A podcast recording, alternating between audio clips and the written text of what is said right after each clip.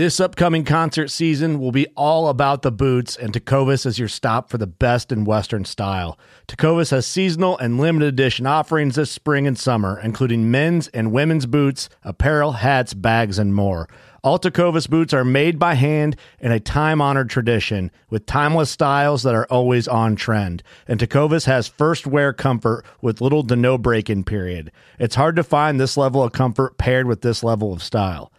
Stop by your local Tecova store, have a complimentary drink or two, that's WCB style, and shop new styles. The smell of fresh leather and friendly staff are at your service. Many stores even have leather custom branding to make your boots truly personalized. And with regular live music and events, there's no in store experience like it.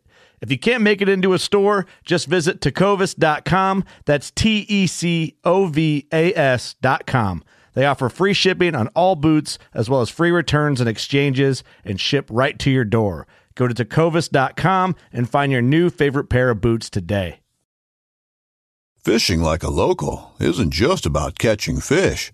It's about connecting with the environment and the people who call it home. It's about hearing the stories and traditions that have been passed down for generations and sharing unforgettable moments with the people you meet along the way. Fishing like a local is having an experience that stays with you forever. And with Fishing Booker, you can experience it too, no matter where you are. Discover your next adventure on Fishing Booker.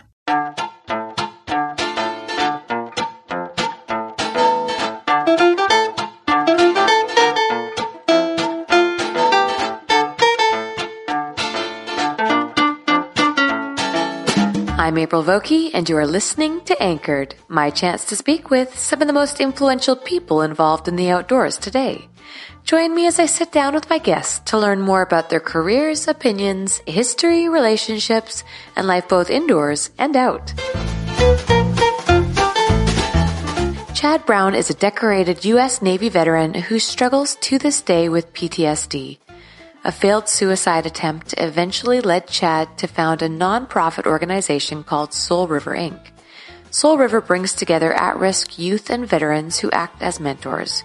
Together they visit threatened wild spaces and embark on mission-driven experiences based around advocacy and outdoor education. In this episode of Anchored, Chad and I discuss his remarkable story, the realities of PTSD, and what it's like to be a black man in fly fishing. This episode of Anchored is brought to you by Olukai. Aloha was born in Hawaii, but the Aloha spirit holds no geographic boundaries. With Aloha as their foundation, Olukai takes a different approach to footwear. Olukai crafts only the highest quality shoes and sandals with premium materials and artistic story details with the style, durability, and versatility for today's watermen and waterwomen who lead an active ocean-bound lifestyle. Whether you're loading up the boat with supplies at the dock, fishing off the rocks, or scoping out the best place to cast from the beach, Olukai's water-ready footwear is designed to keep you sure-footed with comfortable island style through every step of your journey. Shop or find your local retailer at olukai.com forward slash anchored. Chad Brown. Wow. You've been on my list for, you've been on my list since I started this podcast. Totally serious. Awesome. Yeah, you- you're you you're this is long overdue. We were scheduled in May actually this year when I was in or was supposed to be in Oregon, but then COVID hit and uh, we decided to push it back till I was going to be back in America because I hate doing this remotely. hmm But Chad, I look, I'm just going to jump right into it. You are a black man and there's a lot to talk about right now, but I really, really need you to be patient with me. And I want to start with your story because when I reached out to you last year to do this podcast, we were always going to talk about diversity. I mean, that comes up often on the show, but Right. your story for me is so unbelievably inspiring. Can we just start with you? Yeah, sure, sure. So let's start with where I start with everybody. Where were you born and raised? Sure. I was born and raised uh, in Texas, born out of Cuero, Texas, and raised up in uh, Austin, Texas. And I was kind of back and forth. My grandma and a lot of my parents, my grandma and my grandfather lived in Cuero, Texas on a farm. And I was back and forth from the city. And then the summers I'll spend time with my grandparents uh, out in, in the country. Yeah. So but yeah, you know, it's uh, got a. Uh, I was talking to someone earlier today about my background, and I, am a little bit blessed. Uh, I was born, you know, with the outdoors, not the fishing part, but on my father's side, I come from a really long line of farmers and hunters and black cowboys.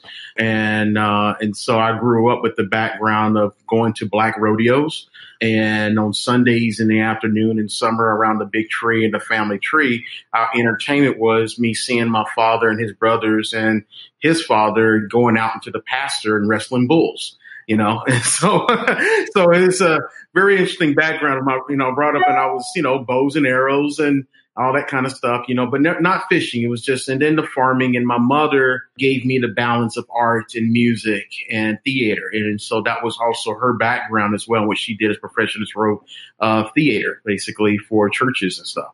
So how did you get into fishing then? Fishing came way later in my life after a lot of trials and a lot of uh, things that I'd done. You know, golly, I just, I guess you could say where I started uh, later in my life after the military and getting my education. I got into a profession as a photographer designer and got offered a job to, to Portland, Oregon and got hired into an agency as a senior uh, art director and that was when things started to go south with me and started to lose a lot of weird, a lot of weird things started happening with me. I started to lose direction, losing track of my thoughts, getting angry. Um, you know, and I didn't, I didn't know what was going on, but those are the pre stages that I was facing and dealing with, which was a form of PTSD. Uh, you know, sooner or later I got to a point where I, I lost everything. You know, I couldn't function even getting a job anymore. I couldn't hold down a job and uh, got really, it got really bad in my life where, where I became homeless and I lived on the streets in Portland for 12 months. And the only way I was able to support myself, which I didn't really support myself, but I would, you know, it's really weird because I came from all these challenges in my life, military, school and everything, profession. And here I am standing in a blood mine, uh, getting uh, giving twenty dollars for for a pint of blood to put gas in my tank and put food in my stomach, you know, and and that's kind of like what I was doing for a couple of years, and got to a point where I was doped up on uh, heavy medication from the VA, and um, you know, one day I went out to the river and, and drew my weapon and attempted to uh, commit suicide, and I was so strung up and on dope, you know, not street dope, but the medication I was getting from the VA that I blacked out. Cops found me. That I was a vet, took me up to the VA, and um, found out I was a vet, and so I was up in the VA in the, in the psych in the psych ward for seven days to prove to the doctor I was going to hurt myself, you know, and right at that point there was a lady lady friend of mine that took me to the river and said this is where I used to come to when I was dealing with my divorce problems and stuff, you know? And so that was when fishing came into my life and she showed me and just so happened there was a fishing store right behind us and we walked over there, uh, got me a fly rod and didn't really know anything about fly fishing. I just picked one up and got some, um, gear and put something, whatever. I didn't know what I was doing, put something together and went back to that river where she was at and I cast out, hooked into a jack salmon and I was hooting and hollering all over the place. You know, I was strung out on heavy medication, but I was hooting and hollering so much that, you know, it was kind of like, I, I like, it was kind of like I've been a walking zombie for a very, very long time to where I couldn't smile.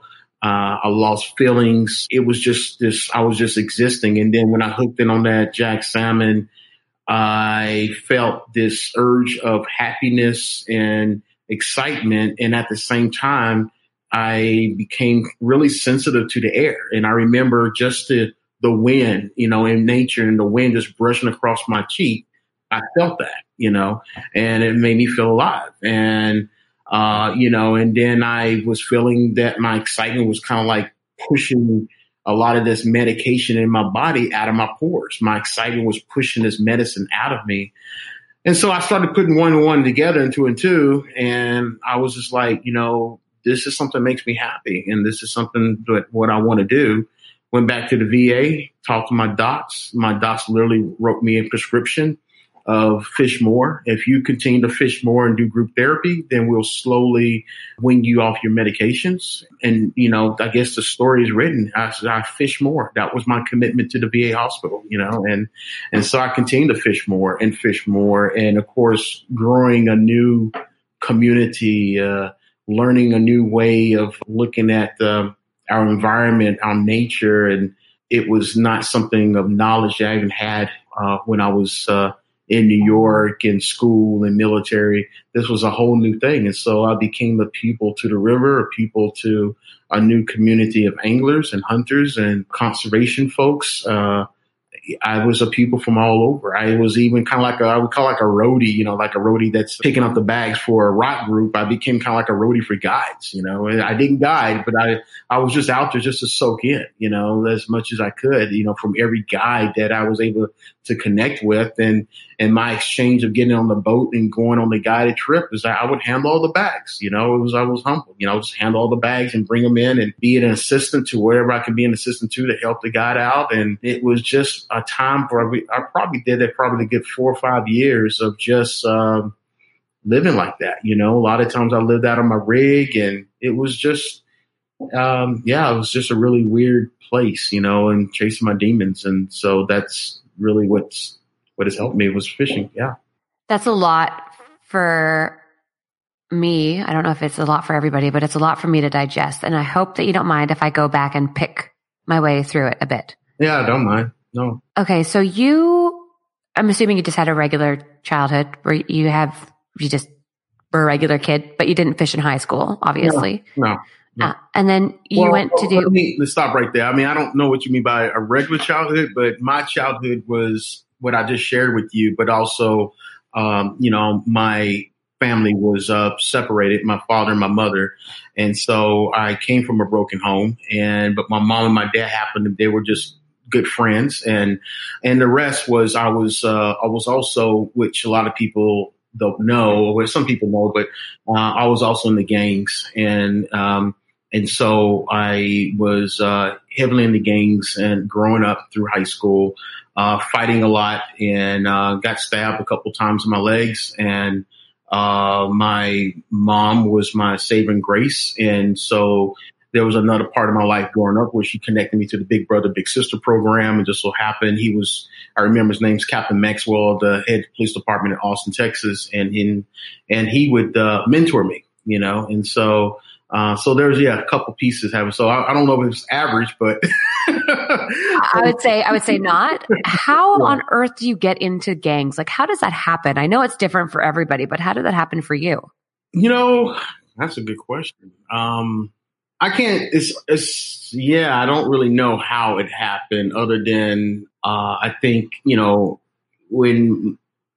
Yeah, that's a, it's interesting to say. It's I, I I wasn't looking for it. It was just something. I was young. I was really young, you know, and uh, and and my mom was working two jobs and putting herself through college, and my dad was you know living like 150 miles away, and he was doing his thing.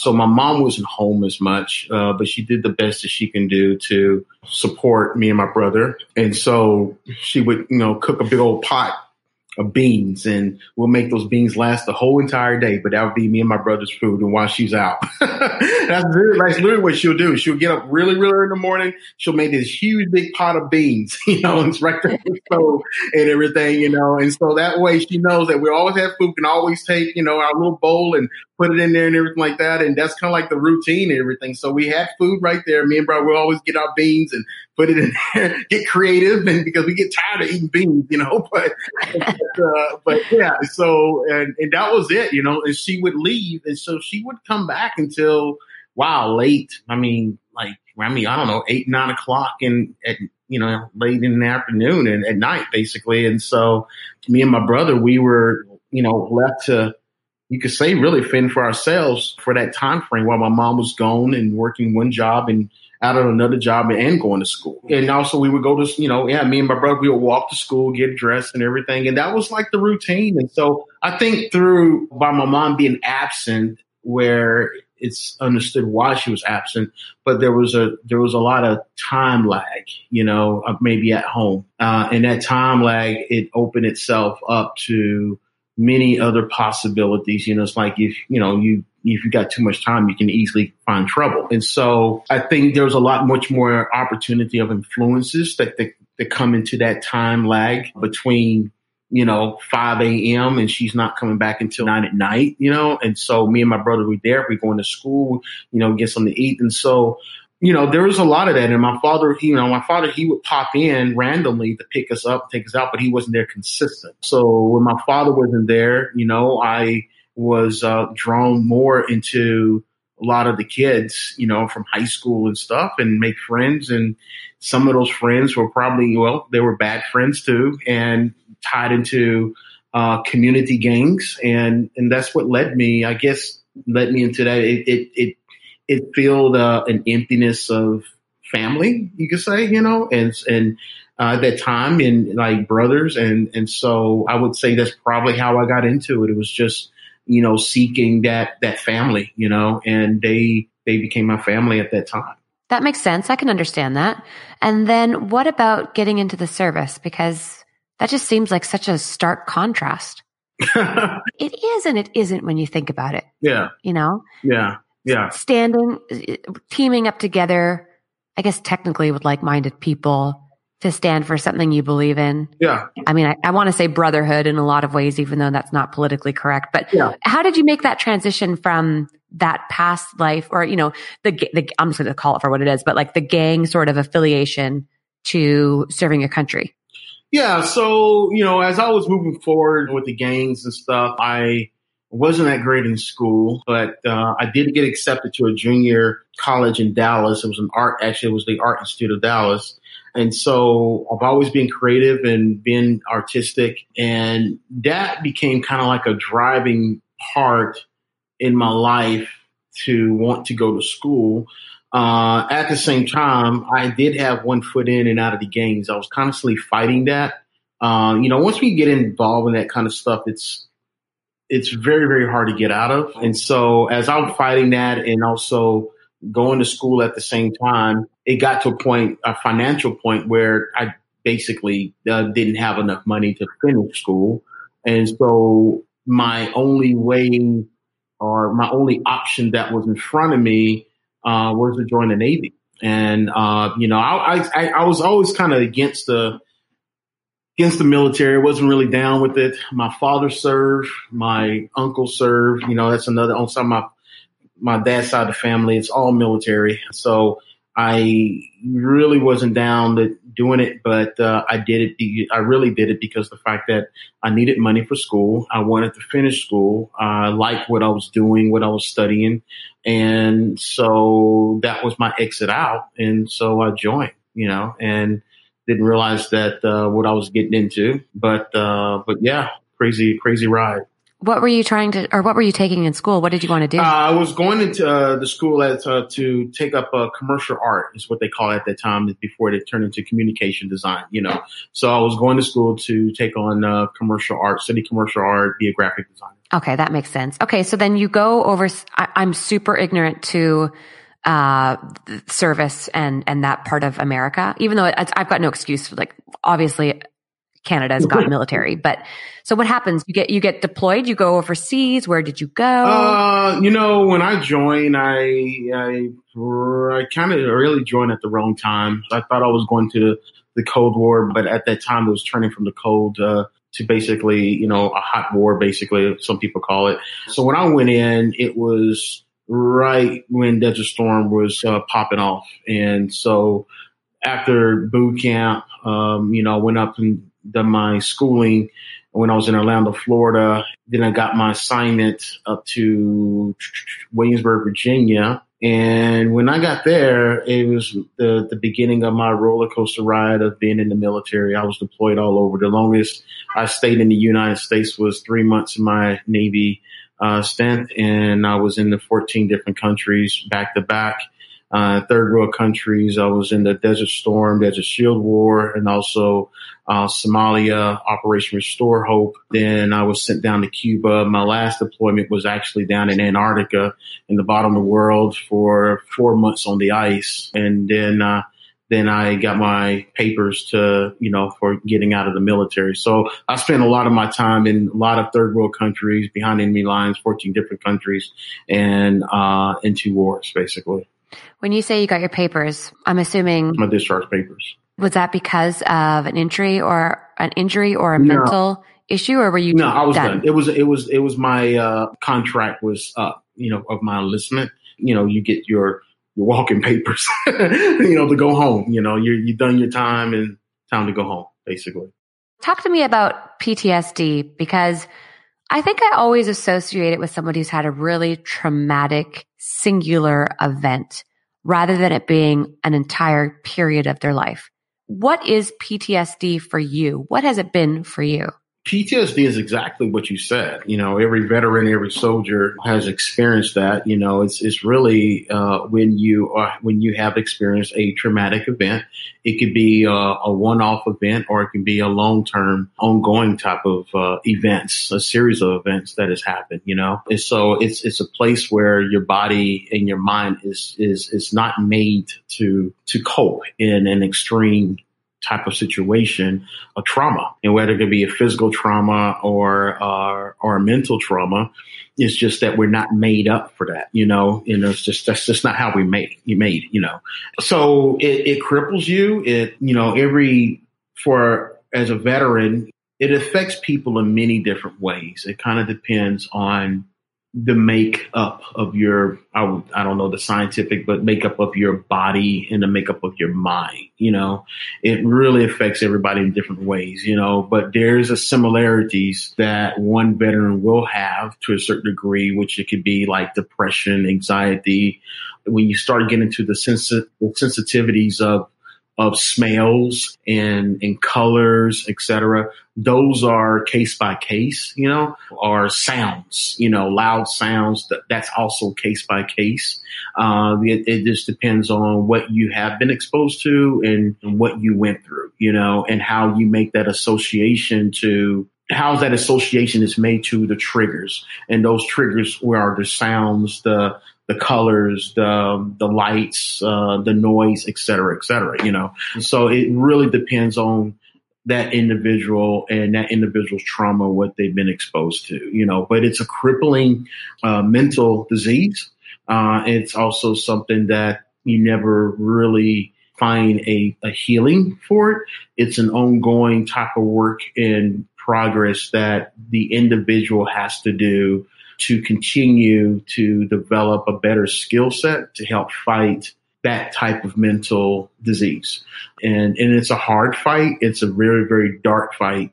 And in a lot of family and wives, husbands, etc., it's, it's that disease has been, it's been known to tear up relationships. And just for the mere fact that the people that are trying to support that individual there's this place where they just don't know how to support that individual to a point where it becomes very disruptive and it just, you know, it just explodes. And to the person that's trying to support it, it the reality, it, it wears that person out. And I think that's where the relationships tends to fall off or, or whatever relationship that you have. Um, because it's hard. It's, it's really hard, you know, especially when you haven't seek the help and are got the right kind of medications to be able to level you out.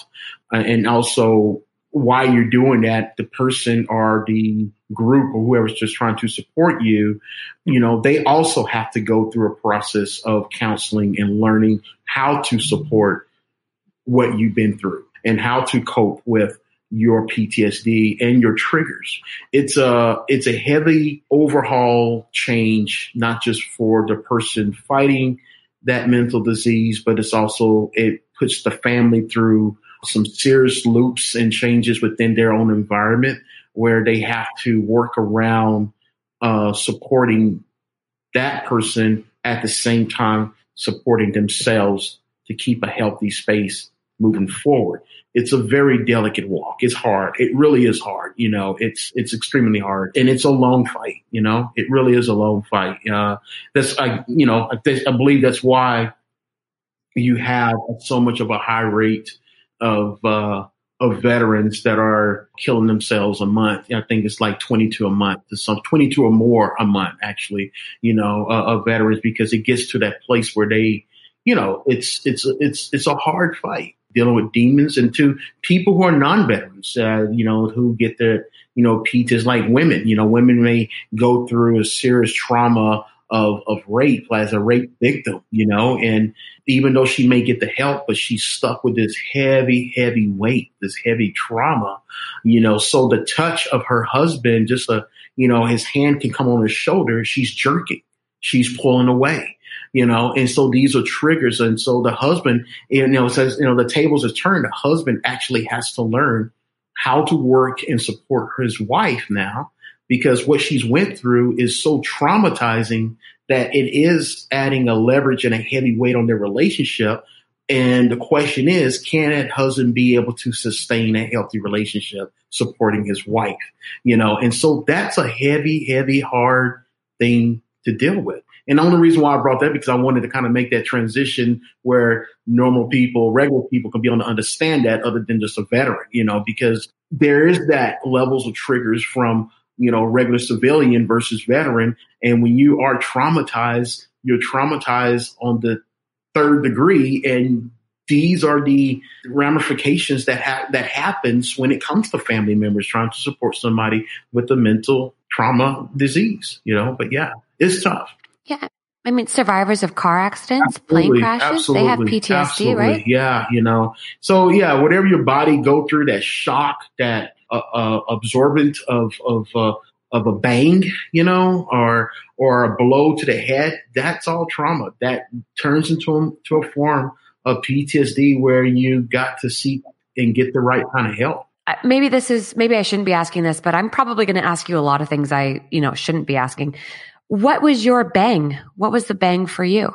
What do you mean the bang? The PTSD bang. Uh, yeah, I'll only go into a little bit. I don't really want to uh, go on all the, It was my, it was, it was, it was war. I lost brothers. Um, I was in some really bad situations and some pretty sticky situations that, that I had, it took me a long time and still to this day hard to try to find uh, closure with and deal with. And, and so there was just some, you know, uh, I'll, I'll, I'll, just say this, uh, you know, war, war is ugly. Um, there's a lot of bad things that happens behind enemy lines. Man becomes something that you, the things that man can do um, in war. It's it's um, it's it's it's not. Yeah, it's it's worse than watching a movie. And there's no rule book when things starts going off, and you do what you need to do to um, survive. You do what you need to do to uh, get home without trying to get into a body bag and you go after and you support your brothers and you're there and that's your family. And so there's a lot of things. It's, it's very, very chaotic. It's, it's uh, a lot of chaos. It's just, um, yeah. Yep. Here's my broader question. Is it even possible to go to war and come back without PTSD? I don't know. I, uh, I've never met anybody that, uh, I don't know. That's a good question. Uh, you know, I, it, it's possible to go into the military and come back with no PTSD if you didn't go to war. But I've also come across men and women that just went that served and served uh, stateside, served right here in the United States on base, and they had their own version of experience that has led them to PTSD as well. You know, and so I, I think it really just depends on it, it really comes down to your walk. Everybody's walk is different. You can have an experienced trauma serving on base in the United States without having to go to war. Uh, you could, you know, easily be in a car accident or something. You know, I don't know. PTSD is a tough deal. Okay, so you get put on medication, which is pretty standard. I think they that there's a lot of that, right? There's a lot of being prescribed yeah, medicine. Yeah. yeah. Uh, you go to the river. You're in this horrible situation where you're planning on hurting yourself, which is unfortunately a very common situation that is that has probably. I don't think it's not. It's not new, right? What What does it show? Like, is is it going up, or has it always been this common, but it just hasn't been as in our faces with media? Yeah, you know, I that's a good question. I can't really speak to like like the Vietnam uh, era, you know, of, of, veterans that came back. You know, it's really interesting because you know, you know, the, not just to change the the conversation, but uh, when you got veterans from the Vietnam era, veteran from the Desert Storm era, and from the Afghan era, you're talking about literally three different type of veterans. You really are. You know, it's three. It's three. You know, even though we all serve and we have a lot in common to a certain degree, you know, that veteran that's from the Vietnam era is a different animal compared to the veterans who are coming from the Desert Storm era and from the Afghan era. You know, it's three totally different type of animals, but we all wear the same uniform and we had to do, what we need to do. You know, and so I, I don't know the suicide rate from the Vietnam era. I, I, would know that. I know they had a really bad time. That's a historical thing that everybody know. When those veterans came back from Vietnam era, they had a really bad time, and I don't think that you know uh, PTSD was not probably the the the acronym that they were used. I think it was shell shock and and the medicine was different, you know, uh, how they treated their vets and their soldiers. It's a whole complete different type of era, you know. So maybe the uh, the suicidal rate was much higher. I guess I don't know. I do know from what I've heard from other vets is there was this this mentality of, of fighting in silence. Uh, a lot of Vietnam vets and um, and meaning basically not seeking to help you, you, you tough it out and you know? And so you find a lot of vets and then you got a lot of desert storm vets which I was part of and and I think that was probably the beginning of a high suicide rate because it's like I said it's a different era different period. And so there's guys like myself that went out and when we came back that was probably I think I believe that was the beginning of calling it PTSD other than okay. you know, and and that was probably the peak when things started to turn around. You start seeing, you know, suicides, and then from the Afghan war, the recent war, Afghanistan war, then you got more vets coming back, with different diagnosis and different forms of PTSD as well. And so that really spiked up the suicidal rate. But I think what you find in a lot of the vets, some of the vets from the Desert Storm era and then the Afghans, Afghanistan era, a combination was the those veterans are much more vocal in their advocacy for themselves and for other things that they need versus a veteran from the Vietnam era. But yeah, so I hope I, I'm not sure if I answered your question though, but. You you have because you put it into perspective of how every era is different. And and the other thing to consider as well is, you know, we we say suicide, but and, and like I don't want to get into definitions of words, but a lot yeah. of these men in my eyes did kind of commit suicide in that they dove into a bottle. A yeah. lot of them just dove into alcoholism yeah. and that in turn ended their life, their life in a lot of ways. Absolutely. Absolutely. There was a lot of that. There was a lot of that, you know, and, and I think, and, and that's, you know, when looking at the VA system here in the United States, it's always been kind of like behind the eight ball of not being able to catch up to support a lot of our vets. And so there was a, a, lack of uh, attendance, uh, being able to uh, seek, you know, doctors to to get the help when you go into the VA. You know, I mean, this is crazy. The stuff that I went through, and I can I can put this in real perspective for you, uh, versus a Vietnam veteran and any other veteran. But you know, the stuff I went through in my peak was probably say 13, 12, 12, 13 years ago. I was really, really in a dark place. And when I went to the VA to check in, I had to wait almost, I'm going to say a max of two hours just to see a doctor, which that's a translation into civilian world. That could be, you know, kind of average. Some people experience that. But what you want to experience is that when I go through and come back and get my medication, I'll get a number and here it is, 10 o'clock in the morning and I'm still sitting there by three or four o'clock in the afternoon.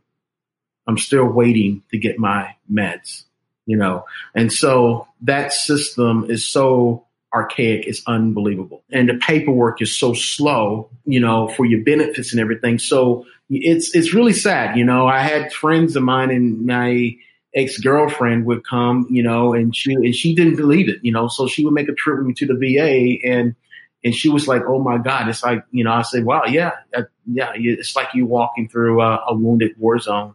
You're seeing even Korean vets, Vietnam veterans, Desert Storm veterans, Afghanistan veterans, all the way from 1921 all the way up to 80 years old. Some of them doesn't have limbs. Some of them has limbs. Some of them has mental issues. Some of them don't have mental issues. And they're all sitting there with the white, a little white piece of paper in their hand with a number waiting to get their call.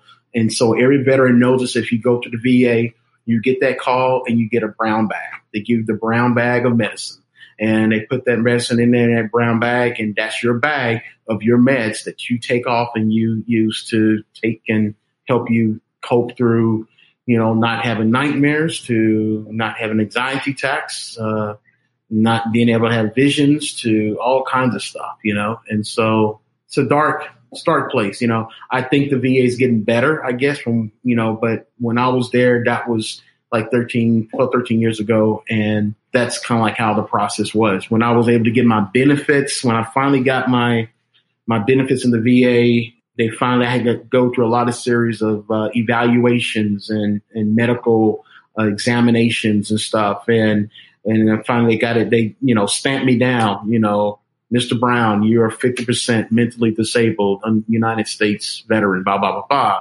And so that opened up for my benefits. And then I had to fight for my benefits. I, I had to wait almost uh, two and a half years to get my benefits you know, and, and it was, it was, it was really, really hard. I walked in one day to check up because it was crazy. It was a life. I was living in my rig. I didn't have enough money to get down to the VA because I really wanted, I was living and hoping that my benefits was going to arrive. So I would either beg for money or I would like walk almost 10 miles to the VA to check in on my benefit on, on, my benefits. And so when I did get to the VA to check on my benefits, I remember when they walked in and I have someone there to represent me, you know, like a like a champion. I forgot we call it, but uh, but they were like a representation of me to help me through my paperwork. They come back to me and says, "Mr. Brown, are you sure you served for your country?" you know, and, and I just literally lost it. I lost it. I actually got kicked out of the building. Uh, I, I, lost my mind. I said, "Are you serious?" you know, and then then then it got to a point where they needed proof, and luckily, all the proof my mom had, and I had to give my mom a phone call, and so she had to go to Kinko's and fax all my military records over to the VA because they felt they said we can't find your records. We can't find your DD 14. We can't find, and, my mom, so she faxed everything over and, and then as I said, and then of course they, I found out that they apologized, you know, and it was crazy. So that's how archaic the VA is, you know, it, it, it was crazy. It was crazy. so if you can imagine you're trying to navigate all of this on your own and you're mentally challenged right now, you know what I'm saying? You, you're getting triggered left and right you can't if you can't hold a job down to operate, you can imagine what kind of headspace that you're in trying to navigate paperwork, you know, government paperwork and everything like that, you know. So it's it's tough, you know, and that's the kind of mess and kind of stuff that that does sends a lot of veterans over the top too, you know, suicide, you know. It's it's a stressful, stressful situation and and a lot of vets are not in that headspace to really operate and function like that. Yeah, it, it sounds exhausting. Um, okay, so you go to the river to hurt yourself in the most extreme way, and this miracle hits you fly fishing. Yeah. Could it have been any form of fishing or was it fly fishing specifically? You know, I think, uh, no, at that time it was, it was, it was fly fishing. I, I, I didn't know what fly fishing was. I just got something and got gear. That's all I did. And, and, and you hear me, and, and I, I, still call it gear, even though it's flies, you know. But yeah, I just it was geared to me. Oh, oh, cool, pretty cool. You know what? I don't know. You know, so I just tied it. I didn't I didn't know anything knots. I tied a regular. I don't know, a hand over hand square knot. I don't know. It was just, yeah, I, I didn't know what I was doing, you know, and, and, and I just kind of cast out. It was all luck, but that luck is what, uh, what made me feel whole though. It turned into a Jack Salmon, you know, I was like, hey, you know, it was just jumping all over the place. So in your case, it was the fish that really set it off for you. Did it end up like, were you able to really recognize any of the other attributes that were really helping bring you into a healthy headspace? Was it the flow of the water? No. You mentioned the the wind on your face. Was it any of that, or was it just was it the fish? It was just hooking into a fish. That's all it was for me at that time. It was just hooking into a fish because I was not even I was clueless about the river, you know, flowing and, and the wind and everything. Cause I was so drugged. I was drugged up on meds, you know? And so when I hooked in on that fish, that's what brought me to this new life of like, hello, you know, I'm a new kid on the block, you know, and I was hooting and hollering all over the place. And I mean, I was screaming. I think I, I people was all next to me. And they was like, why is he so acting so loud, you know? But yeah, I, I let my colors show that day. I will never forget. It was a really, it was an awesome special day for me, you know, I'll never forget that day and that joy that I had and, and how hooking on that one fish, it just made me feel alive. It, it, I felt myself in the presence. It was like I woke up my soul all this time. It was like, wow, I've been sleeping all this time and I just woke up, you know? Oh, And, yeah. uh, but yeah, it was awesome. Yeah.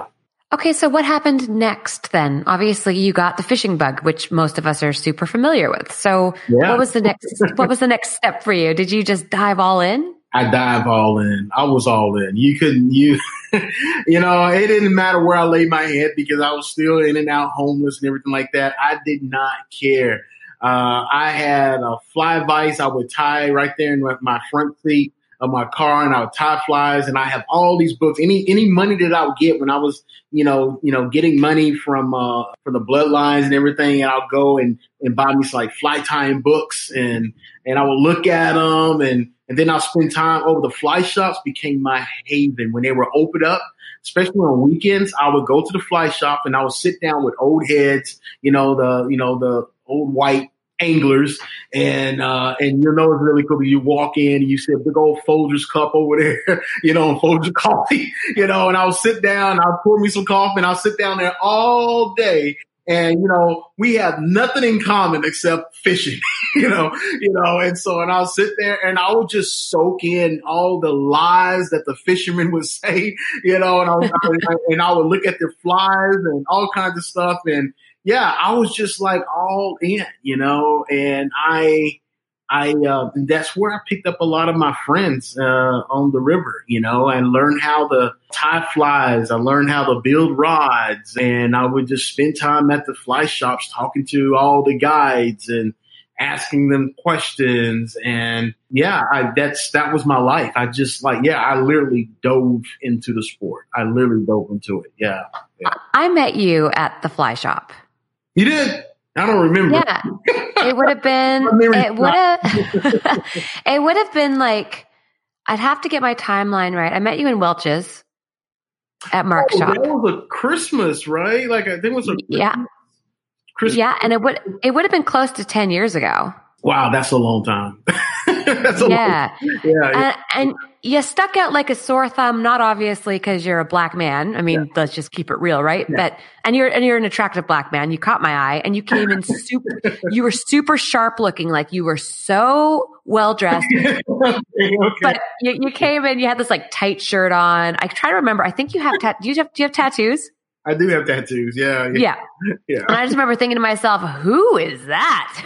Oh my goodness. Well, but you were very comfortable in the shop. Like you obviously had spent a lot of time there. But yeah, that's where I met you all that time, all that time ago. So right. talk to me then about the next step in your fishing career. Cause I remember when you started Soul River. Tell us about what Soul River uh, started as. Uh, you know, Soul, Soul River started, I, I guess, uh, once when I was coming out of, uh, a lot of my learning and, and getting good at what I was doing and growing a, a stronger community, I became, I got a little bit stronger to, to points for myself where I felt comfortable that it was like ready f in time for me to get back into society. And I said to myself, and I was actually on the Clackamas River waiting the water. And I was like, think I said, you know, I'm ready to kick some butt to get back, but for me to get back, I I want to do something of like starting my own thing or whatever, but I want to do something in the realm of using my passion of what I found, which was fly fishing, and using it as a way to bring people together, you know, working with kids and working with veterans and bringing this, I, you know, I, I was kind of like juggling and I kind of was sharing the idea with a couple people and, and it did go into kind of like a little small product type of thing of me putting hats together and all this kind of stuff and everything like that to sell to make extra money and everything like that. And I, I kind of really didn't know where it was going to grow. I was really doing something and feeling my way through to see what works and what doesn't work and how it's going to land you know, and, and so I didn't go to school to create a nonprofit. I, that was not my thing or what I wanted to do, you know, and it was only circumstance that forced me into a place and led me into growing and doing a nonprofit, which became Soul River. And Soul River evolved. It evolved in many different places, many different levels. And I started out, you know, with the local anglers of friends of mine, and they helped me you know, I remember I came out with Soul River hats and a lot of people was wearing the Soul River hats and buying the Soul River hats and stuff, you know, and that was all I had, you know, and I said, yeah, man, here, here, you know, we, you know, promote the brand, promote the brand. And, you know, it was awesome. People was like buying it. Was awesome. It was great. You know, it was like a little small little movement happening, you know, and I was still, again, I was still trying to figure out uh, put my finger on like what's the next steps. Chad, I'm going to interrupt you because I got to tell you something. You were doing all of that when it was still when the fly fishing industry was still making this transition from kind of the old crusty sport into this cool new new age yeah. vibe, right? The trope right. bump era, the right. new videos. Yeah. Like I remember right. that forgot about that. You know, you're right. You're absolutely right. You're absolutely right. Golly, that was gutsy. God, people thought I was nuts and crazy, you know, but yeah, it, it was a fun ride. It was fun, you know, it was really fun, but you know, you're absolutely right. You know, and speaking of that cool, funky, I remember when I first did my, uh, uh, trade show, you know, and, and I, and I had, you know, a couple anglers with me and everything, and they would follow me say, yeah, we want to help you out. We I said, okay, okay, okay. You know, so I had my banner, River banner and some swag and all this kind of stuff. And then I brought in these speakers and I put each speaker on the side and I just started rolling with, with, with Bob Marley up in there, you know, you know, and people and everybody is like looking at me like, what is that? What's going on everything, you know? And so, yeah, I wanted, I said, yeah, this one, feel the vibe, you know, bring it in, and have some flavors, some you know, and everything like this. Yeah, but it was good. It was good. I, it was a really good, interesting, fun time. The industry, they, if they didn't accept me, they forcefully uh, accepted me.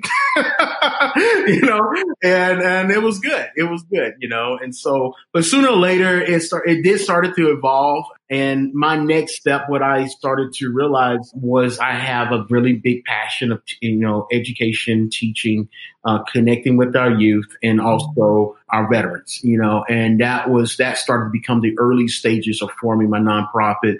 And when I started doing that, that's when I started, started seeing a vision of what I wanted to do, really what I wanted to do. It goes back to that day when I first experienced that Jack salmon and what it did to me is something that I embrace so much that I wanted every youth and veteran to be able to feel that same experience going out and catching their first fish. And that became a walk, you know, for the organization, the mission, the Soul River. And then, of course, later down the road, you know, my voice started to change with that because I was like saying, you know, it's Soul River. It, it, it, you know, it's founded in fly fishing, and what we and what we do is we, you know, we break down the barriers. We go into wild spaces that are at threat, and that's what mobilizes into what we today what we call them deployments. And we find places that are having issues on land, public land, fresh water, fisheries, uh, wildlife, and whatever those issues are, we would, you know, connect with the conservation group that's doing the good work to help protect, advocate, or save whatever's happening there. And we use them as a way of, by them being the professionals, the experts in that field, we use them to help us build out a curriculum onto this deployment. And the veteran steps up, they take that curriculum, they teach into these wild spaces that are at threat and this curriculum is basically engaging the youth and bringing their awareness up to all the issues that are happening. The youth are tasked with uh, research and assignments that they have to do. And they basically, the ultimate goal of veterans is to raise them into outdoor leaders for tomorrow, you know? And, and so that's kind of like where the maturity of the organization started to mature and, you know, and then it moves into like injustice, the of the environment, environmental justice, and dealing with uh, injustice issues uh, because I work with a lot of youth of color, including veterans, also disability, and also LGBTQ community. And so all the issues that they face, they bring that into the outdoor environment. You know, it doesn't separate. And so they bring that into so real issues tags along with the bodies that goes into the deployment. And so we're having to deal with real issues and at the same time deal with environmental issues. And so it's a lot of work, but it's fun. Coming up, Chad and I continue our conversation. Again, thank you to Olukai for making this episode possible. Fishing is at the heart of Hawaiian culture today, just as it has been for centuries. Generations of fishermen and women expertly cast from rocky shorelines and sandy beaches. They spearfish, throw nets, fly fish, and navigate their boats beyond the reef and into the deep blue in search of their next big catch. No matter how they do it, there's an attention to detail and respect for the ocean that guides their passion.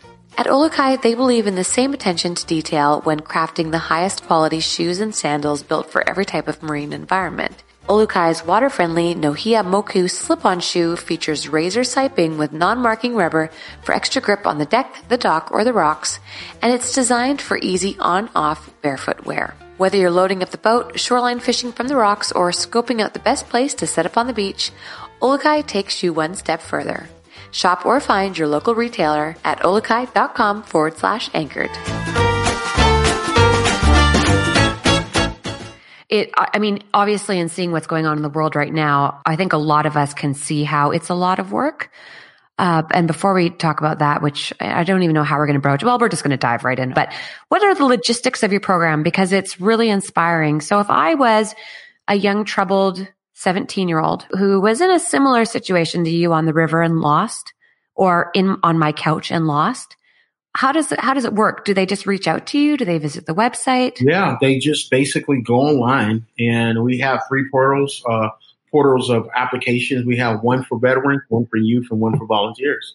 And the youth will just go to that one that's uh, for uh, for for youth, and they'll pull that application down, fill it out, and submit it you know, and when, when they submit, we're not looking to turn a youth away of qualifications, et cetera. What we're trying to do is extract as much information that we can about the youth where we can learn and understand how to place them in Soul River on a deployment. The more information we know about the youth, the better off we are because when on our deployments, we travel in small groups and tight quarters. And so the more information we know, it helps us be able to make sure that youth has a successful experience when they go on deployment and when they come back from deployment, you know. And so, yeah, go ahead. Oh, well, I was just wondering how, how it works because remember you said deployment to me when we were arranging this podcast last year. And I was like, oh, I thought you were done going, you oh, know, yeah. overseas. And you said, no, no, different deployments. So right, right. how many people, how many participants versus how many applicants? Yeah. Uh, so we would average I would say anywhere between 40 to 50 or close to 60 applicants per a deployment season. Our season is from late May and it goes to September. And we would average around uh, I'm going to say anywhere between four to seven deployments per season. It kind of depends on what's going on. Uh, all of the all of the applicants are 100% on deployments. We don't turn them back. You know, they just apply. You know, so all applicants, every youth that comes in, all if you apply, you're on a deployment. You know, and like that. You know, so all the youth come through. Absolutely. Once when the applications are submitted I have an application committee that's made up with me, one of my staff members, and a board member, and we will sit down one on one with every youth and every veteran and every volunteer it has to be in person, not by phone. Uh, with the youth, it has to be in person with their parents or with their guardian, and the and we get to know the parent as well because the parent is taken along through the process. Um, because we have to earn that trust with that parent from them to let us take their youth three or four thousand miles away, you know. And so we started at an early stage by bringing in that parent and that youth, and then every time we have a clinic to engage with that youth, we actually invite the parent along with them through that whole process, you know. So they're going through the process. There's, there's, there's clinics that's established. Uh, for each deployment. And that clinic covers everything from gear prep, uh, preparation to, you know, the psychological part of uh, how to control, you know, emotions and et cetera, being in the outdoors under stressful situations, et cetera, how to cope. A lot of veterans would go through this, you know, uh, especially veterans who's not used to working with kids. So we would have clinics for veterans to learn how to talk to kids. Uh, if there's happen to be like high winds coming in really hard and you, instead of yelling it, et cetera, this is how you would talk to kid in a stressful situation. You know, cause we never know some kids may have tr- their own triggers as well. And so what I'm speaking to is clinics but what we also have is a, like a big orientation day. That orientation day it used to be one day, but now it's two days. And it's two, two long full days of nothing but back to back clinics. It brings all the youth, all the veterans, including parents under one roof. And we're in these series of clinics are clinics from a psychological place, from the medical.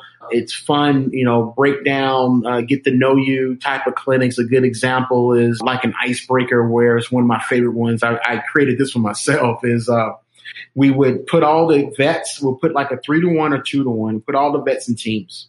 And each vet will have their youth. And we'll be in a huge big room.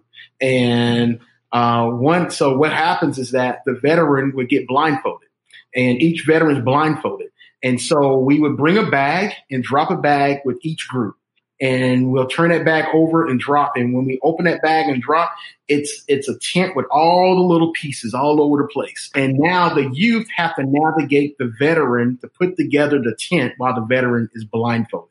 It's hilarious. It's hilarious. it's completely hilarious. I mean, it's fun. And it's so much of an icebreaker because you're seeing you jumping over the veteran and you trying to talk to them, trying to communicate because we, you know, now we're challenged because we have to build communication skills. You know, the veteran can't see. So the veteran's doing all this and everything. And you got the you youth, no, no, you left. No, oh, I'm sorry. You're right. You're right. You know, all that kind of stuff and picking up. And so it, it takes, a good while, but it is hilarious. But it's a really big icebreaker, but it teaches the veteran and the youth how to work together. It breaks down all the things of feeling uncomfortable and et cetera. Now at the end, you got the youth laughing with the veteran, the veterans laughing with the youth. You know, they're they, they're they're becoming buddy buddy or sister sister. You know, and everything like that. You know, but it's really cool. But so we would do a lot of those kind of icebreakers to build relationships with the youth and the veterans. And at the end of the day, they're like family, exchanging numbers and, and email addresses and all that kind of stuff and everything, you know, but it's really cool. It's pretty, it's pretty awesome. How does fishing tie into it? Well, fishing ties into a part where you know, we don't in our clinics we talk about the fishing piece, the fly fishing piece, and everything. You know, so part of that is also the conservation awareness piece. We go over that, and throughout the day, I'll have a couple guys and, and conservation partners that will step in and come in and speak about the work that they do, and say, "Oh, this is John Doe or Susie Jane here with this." Uh, um, you know, this guide company or with this conservation group, you'll be seeing them later when our deployment season kicks in, but they're here for 15 minutes to give you guys kind of like a sneak preview of what you guys going to be doing and what you guys going to be engaging with on this deployment or this deployment, et cetera, you know. And so they'll get like a little sneak preview and then we'll go through a clinic of how to, you know, put on your waders properly, you know. And so one of the veterans will bring out the full blown, the waders and boots and everything like that.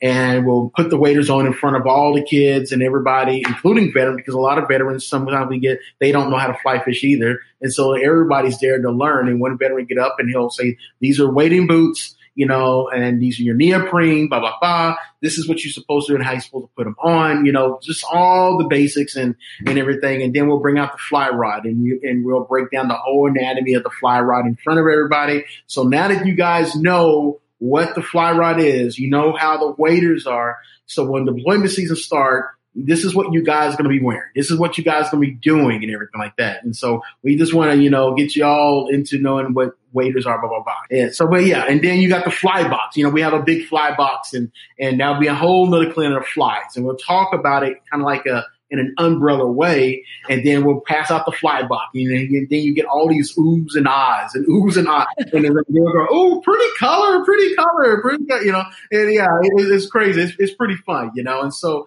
that's you know, so we do uh, like um, an overview on everything, and then when the deployment gets ready to come up, that's when we start having three or four different clinics. We get everybody prepped with the gear, and then when we actually go on deployment, uh, they've been kind of like, you know, fed, fed, fed, fed this, and now the deployment kicks in, and that's when we really go to town and, and make things happen, make the magic happen. So the deployment is the fishing trip. Yeah, yeah. It's it's it's it's just it's it's okay. So a deployment is just like it's a brand name. Of course, it's coming from the military. I'm just you know retooling the meaning of that and replacing a trip or replace an outing, you know, because we don't do outings. We don't do trips. Trips are for fun. You know, trips are, you know, people pay to go on like really nice trips. We don't do outings like we go to the park. We do deployments and our deployments is a mission. You know, we're on a mission, an environmental mission to bring these youth out there and to not just fly fish, but to raise them up into outdoor leaders of tomorrow and ambassadors of those of this land or of these fisheries, etc. Oh, that is one of the coolest things I've ever heard. Are you planning on? I mean, I, there's only one of you. Are you planning on expanding?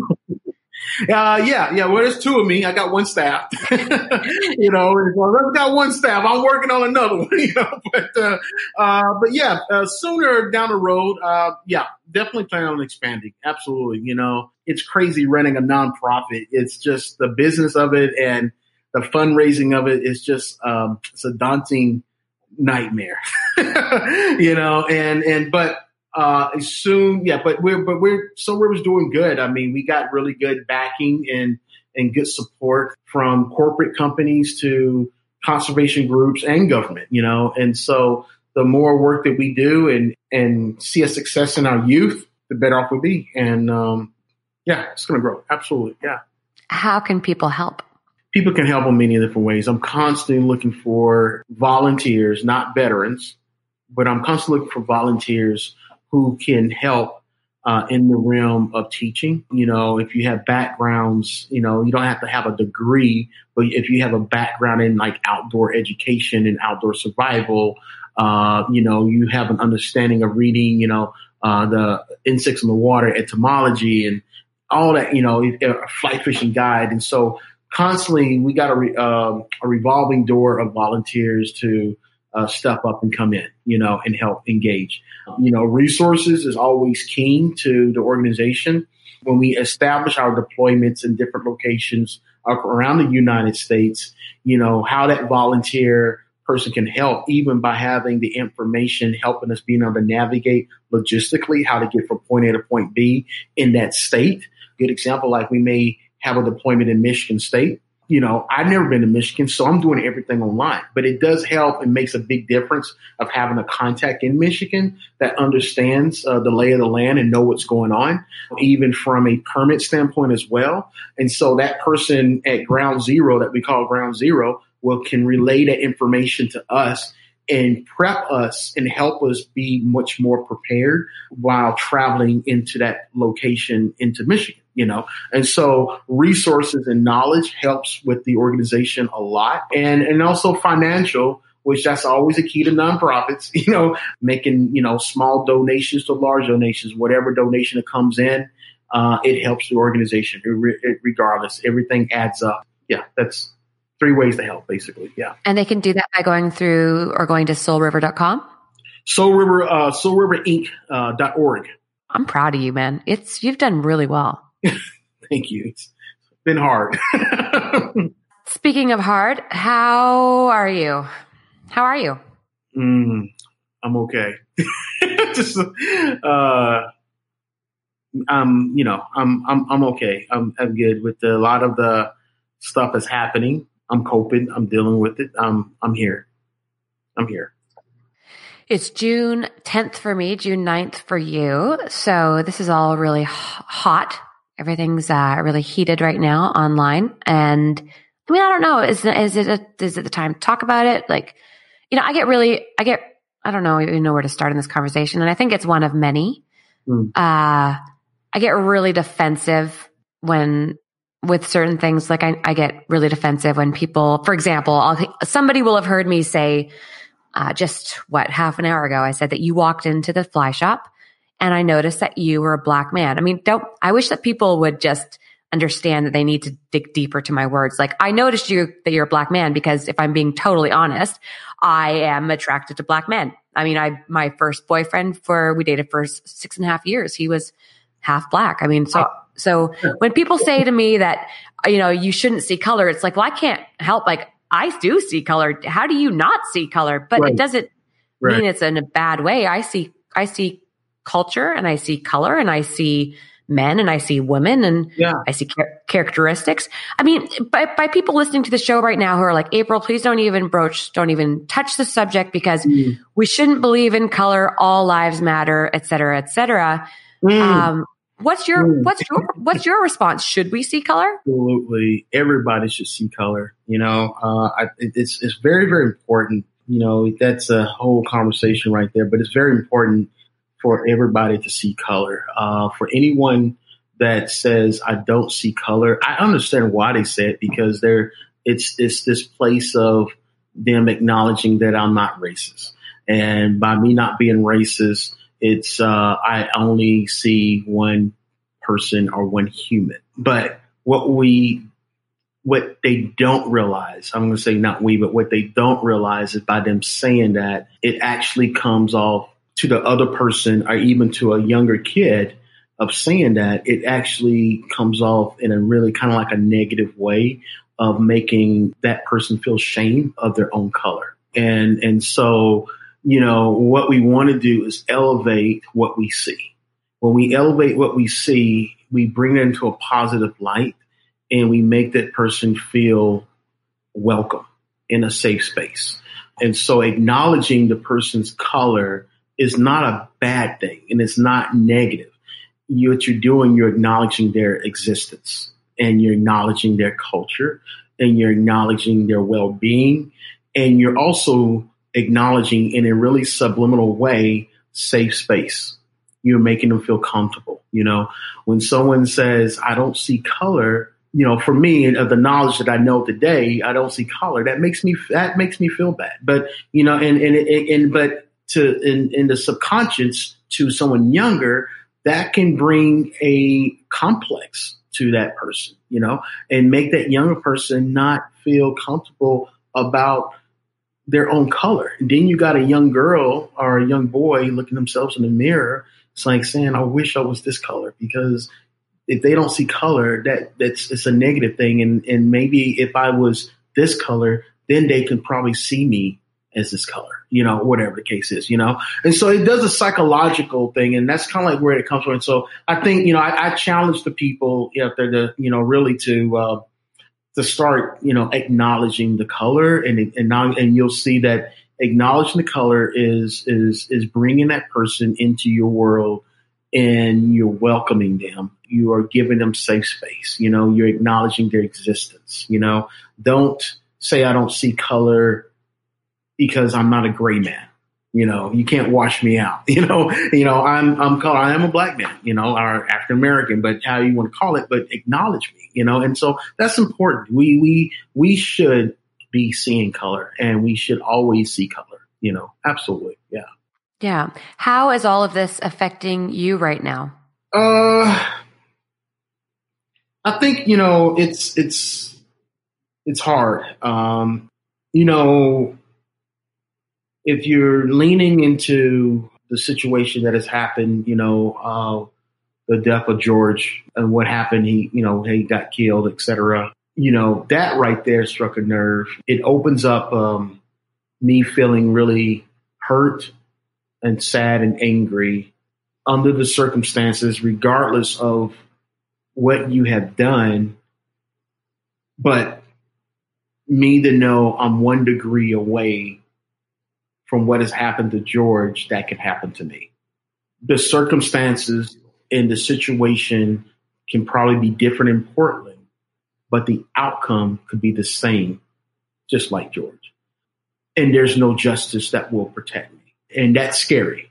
but I've been living like that for a long time, you know, eh, for my life of being, you know, being black and especially being in spaces, uh, you know, more white spaces and feeling like I'm alone, you know, and pursuing a sport of fly fishing, you know, that just, you know, puts me a little bit much more further deep into feeling vulnerable. And, you know, I've, you know, been around my brothers and sisters who are anglers and, you know, again, it's, it's, it's oh, we, you know, we, we're, it's just all about fishing. It's not about this, you know. Well, to you, it's about fishing, and I like to fish as well, but that's a choice that you have.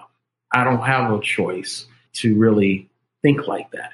I, I have to go through a process just because my skin's black in order to fish. You know, I have to go through that process every day.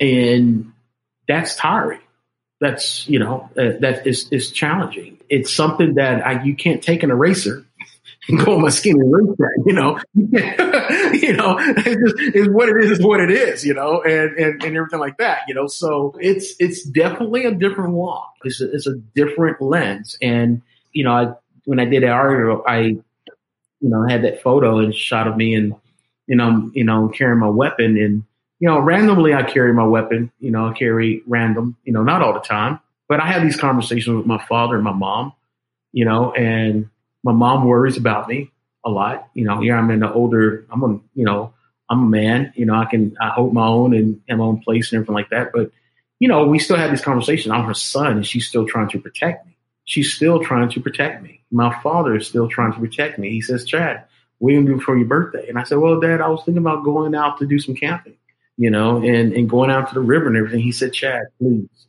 I know that you are into, you know, the outdoors and I know that fly fishing means a lot, but can you just please once listen to me and go to a campground where there's a whole lot of people instead of going out by yourself? You know, my dad is still trying to protect me. He said, well, you know, uh, I said, well, dad, how, what do you think about me carrying? He said, well, son, I get it. I understand. I carry, you carry, but I but it, it still concerns me worse because you know if anything was to happen, and I know that you're responsible, and I know you know I know that you'll do the right thing, but just by having that and something happens, only two things is going to happen to you, son. Either you're going to go six feet under, or you going to get hurt really, really bad and do time in jail there's not going to be no justice, you know? And so it's, it's, it's a scary place because I, at the end of the day, to be honest with you, I don't want to go through the pain of what happened to George. I don't want anybody to go through that kind of pain, let alone being in the outdoors. And imagine if you're in the outdoors, even a woman, right? You're in the outdoors and you're struggling, you're fighting for your life. Someone's coming at you. You? Can you imagine becoming a victim where you can only fight and fend for yourself and you may not even win at that? I mean, it's just, it's just hard to, you know, it's just really hard to digest, you know, and so, and it's a fear that I have that I don't want to experience. And so to keep myself from not experiencing is something that I want to say, you know what? I'm not going to be a victim. I'm not going to be a victim, but I'm going to go out and enjoy, but I'm not going to allow myself to be a victim and which is a victim of hate, a victim of ugliness, ignorance, you know, and and so yeah, you know, and the and everything I'm saying and sharing is is like these are like brainstorming things that run that goes through my head, you know, all the time. Every time when I get ready to pack my gear, put in my rig, and go to the river to fly fish, you know, I got to be thinking like this all the time, all the time. And so many experiences I've had. And so it's tough. I don't have a solution. It's tough, you know. It's so easy to go into a really long, extensive conversation about this, which which I plan to do. Don't you worry, but I couldn't overshadow your incredible story leading up to June 9th. Sure. Um, but I do have to ask you a couple other things. Just you know, I had reached out to a, uh, I, I read this book on feminism. I'm really into this book called The Guilty Feminist for people who want to read it. And she was saying, you know, the, the, the biggest group of, of people in North America who are discriminated against, who have the least opportunities are black women. Mm, mm, mm. And so I had reached out very uncomfortably to an African American group in Australia. I, I, must just sound like such a boob. I, mm-hmm. I, don't know how to approach them. And I was criticized. I mean, you're damned if you do, damned if you don't. People criticize you for not posting stuff on social. Then when you do share it on social, they, they accuse you of tokenizing. Right. And right. that's really offensive to me because I don't know how, like, what is the difference between tokenizing and trying to be involved because I will guarantee you somebody who doesn't listen to the full interview that we're doing right now mm. will see your picture on a thumbnail on my website and they will immediately think she's only interviewing him because he's black, mm. which is horseshit. Of course, that's not why. I mean, we had this planned. I, I don't have, I don't need to defend or justify, right. but how does somebody get involved without feeling like they are tokenizing or like they're going to be a, accused of tokenizing? No, that's a good question. I don't I, I wouldn't. I would. I would hope that nobody wouldn't respond to this conversation with you like that. Um, you know, my understanding of tokenizing is is when a company like a brand or something is using you for something where they can be able to gain off the leveraging of you or your color, et cetera. You know, which will help them gain like likes or money or whatever, you know. So doing a podcast and in in telling a story, I don't see tokenism even coming into play. But there may be someone out there. Again, we're we're we are we're in a sea of ignorance. Other than you know, and and around us, there's a lot of ignorance. There's a lot of trolls and a lot of people that um, that will quickly respond straight from emotion instead of thinking about what they're about to respond to, you know, and, and, and be disrespectful. And fear. I think people are afraid to reach out because it's super uncomfortable. Yeah. And I think people who aren't used to asking hard questions are afraid yeah. or, and or afraid of seeing what they maybe don't want to see. Right. Absolutely. That happens a lot, you know, and I take my hat off. I mean, I like, you know, uh, this conversation that we're having, you know, it, it, does take a form of courage, you know, even from your end, you know, uh, and I always, always my, my end, uh, stepping in front of new audience and stuff, you know, it, it, there is an act of courage, you know, and to deliver something of truth and something of honesty, uh, of real life experience that what we hope at the end, uh, creates, um, inspiration. It creates, you know, uh, togetherness, unity. Um, it's supposed to help pull back the, the lens or change the lens and lift the veil to see things just a little bit much more different to help educate. And, and the only way to do it is doing things like this, you know, and I take my hat off to companies that's, that's willing to step out on, on the, on, on the ledge here. That's, that can also be dicey of their brand, but that's what creates change. That's what creates change, you know, it's, it's, it's being able to come together and, and, and connect and, and grow in, into you know in, into one voice you know and and people see that they start to learn that. And again it's it's to some people they're going to jump on board and then some of them are not going to jump on board. It may take them a little bit longer you know but uh, i think in my last podcast i had i was talking about uh, this is the type of work that i call running a marathon you know? Uh, it's a process that's an ongoing of work where we have to be constantly and consciously engaging all the time of differences of all walks of life in order to dismantle the ignorance that's in front of us. You know, uh, having a one-off conversation or a one-off event, you know, or maybe protesters and stuff, it doesn't do anything. It's just a one-off. It's a hundred-yard dash right? You know, and once when it's done, it's done. Has the situation changed? No. It will only change when we decide to actually get into this marathon together and basically run the distance. We need to run the distance together in order to dismantle the ignorance that lies in front of us. because what we're dealing with, we're not just dealing with a one year ignorance. We're dealing with, you know, 200, 300, whatever years of ignorance that has been instilled, injected into the built of the United States, you know, uh, and that's in our system. That's everywhere we go, every how we're wired. So if we're talking about dismantling ignorance, then we're talking about prepping ourselves and get ready for the long haul to walk this walk and to slowly chisel away the ignorance that's in front of us because it's going to take not just one, but it's going to take an army to make this work. It's going to take an army, you know, an army of a collective army of, of all race, period, all disability. You know, it's going to take a collective army of all the multicultural of voices to come together to walk this walk here and be prepared for the long haul, you know, because it's definitely a work in progress. Yeah, I feel like it starts like exactly like you said, it starts the protests or, you know, it starts wherever.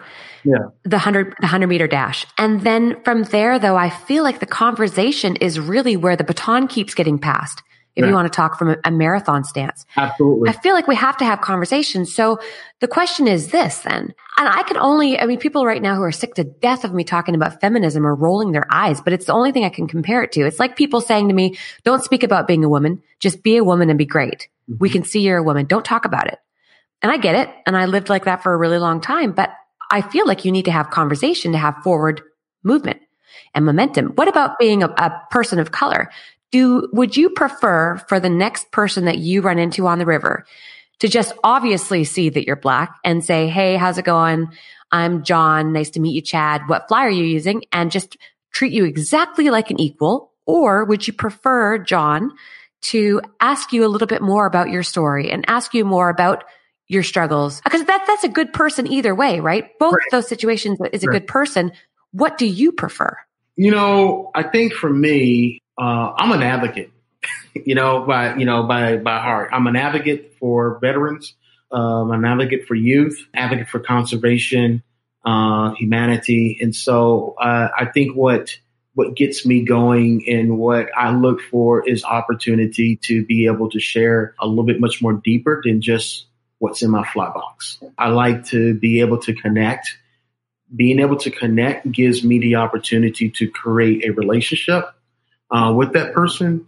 And that relationship can easily turn into creating a greater experience of anglers on the water. You know, through that process, we are talking about the flies, but we got a little bit much more of a deeper conversation happening than just the fly fishing.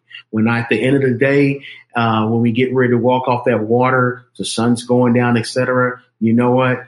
we may not have caught fish, and even if we did catch fish, I can guarantee you that the fish is nothing but the byproduct. You know, the bigger picture is what we have learned about one another. The experience is what we shared together on the water and how we mentored each other on the water.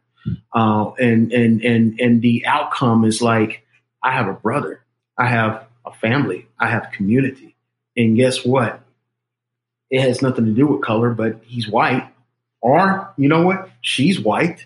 I have a sister, you know, and, and, and, and, but, but there's a little much more deeper, you know, if you go through life not wanting to know about that person and you make the judgments, but you also have a conversation about what's in the fly box.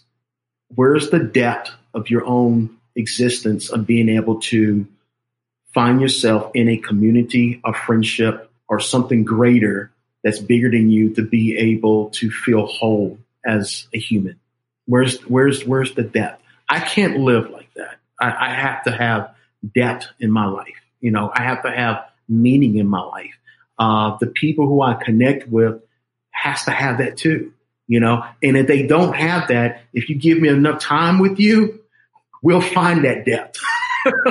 you know, and we'll find that meaning together, you know, and, and so, and I think that's, that right there is what, what will bring me to the front as a shield and get me going and get me to stand and fight for my brother and my sister. Because now I, I, I we have a history here, you know, what's going on, you know, and, and so I hope I gave you the right answer of your question there, you know, so, but yeah. Absolutely. Oh, Chad, we are so honestly thankful to have you. Like, I am so thankful to have you in this sport. Just thank you. Um, I know that you had mentioned, I'll wrap this up here, but I know that you had mentioned that you've been receiving some uh, hate from all of this. I just, uh, that was before we were rolling and we don't need to dive into it. I think Yeah. it's highly per- personal in a lot of ways, but why are people sending you these things? I don't know why. I, I can't answer that. Uh, it's it's really hard. I, I, I think it's just pure ugliness that's wrapped into a lot of ignorance, you know, and it's also a reflection of where that person is at in their life. Uh, not loving themselves, and you know, and I think I really believe like if you really, if you really don't love yourself, then you're going to have problems with all kinds of stuff. Was it primarily like were people just reaching out to you out of the blue? Uh, or was it primarily in response to your article It or social all, media? It was all in response to my article, uh, and also I got some uh, anonymous uh, text messages. It was crazy. This morning, I'll read this to you right quick. I, I woke up this morning. It was totally irrelevant. It's irrelevant, but it's hate, and it doesn't make sense. It says millions of blacks think having kids out of wedlock, mob violence, and dropping out of school is okay. So as a group, why should I listen to those that refuse to act civilized on my river? That that that's what I woke up this morning. I woke up this morning with that text. that's what I woke up this morning. You know, it was it's crazy.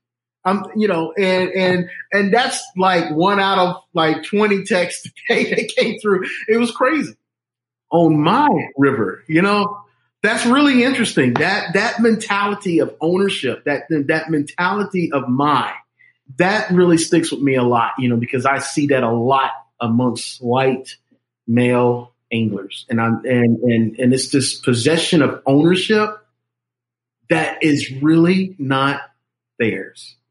It's not. The river's made for everybody. It's it's made for everybody.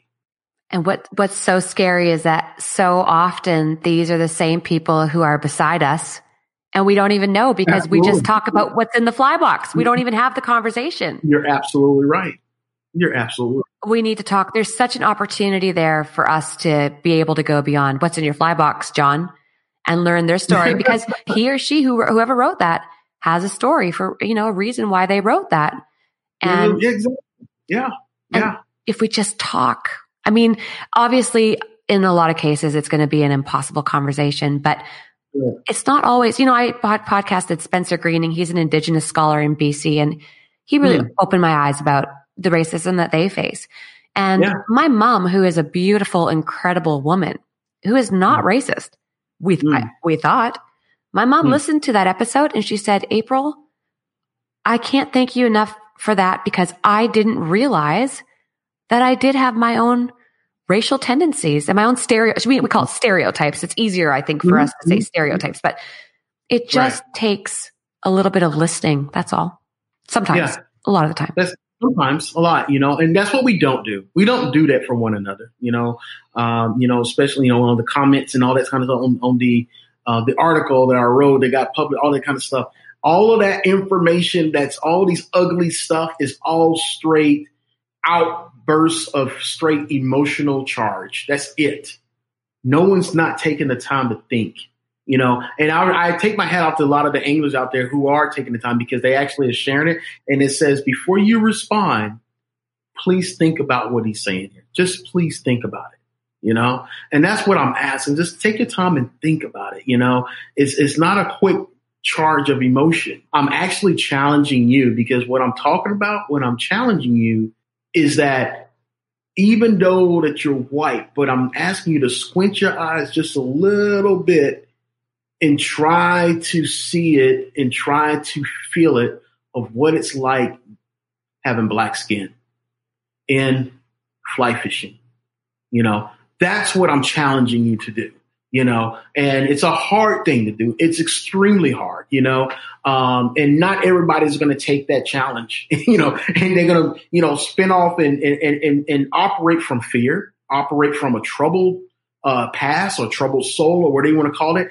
But to the ones that want to take that time and reflect and look at things from a different perspective are the ones that has that opportunity uh, to help create change. And as I said in the article, is that there is a privilege there to where they have whites have an opportunity to lean in to the situation with privilege to help fill the gap and dismantle the ignorance of hate and race.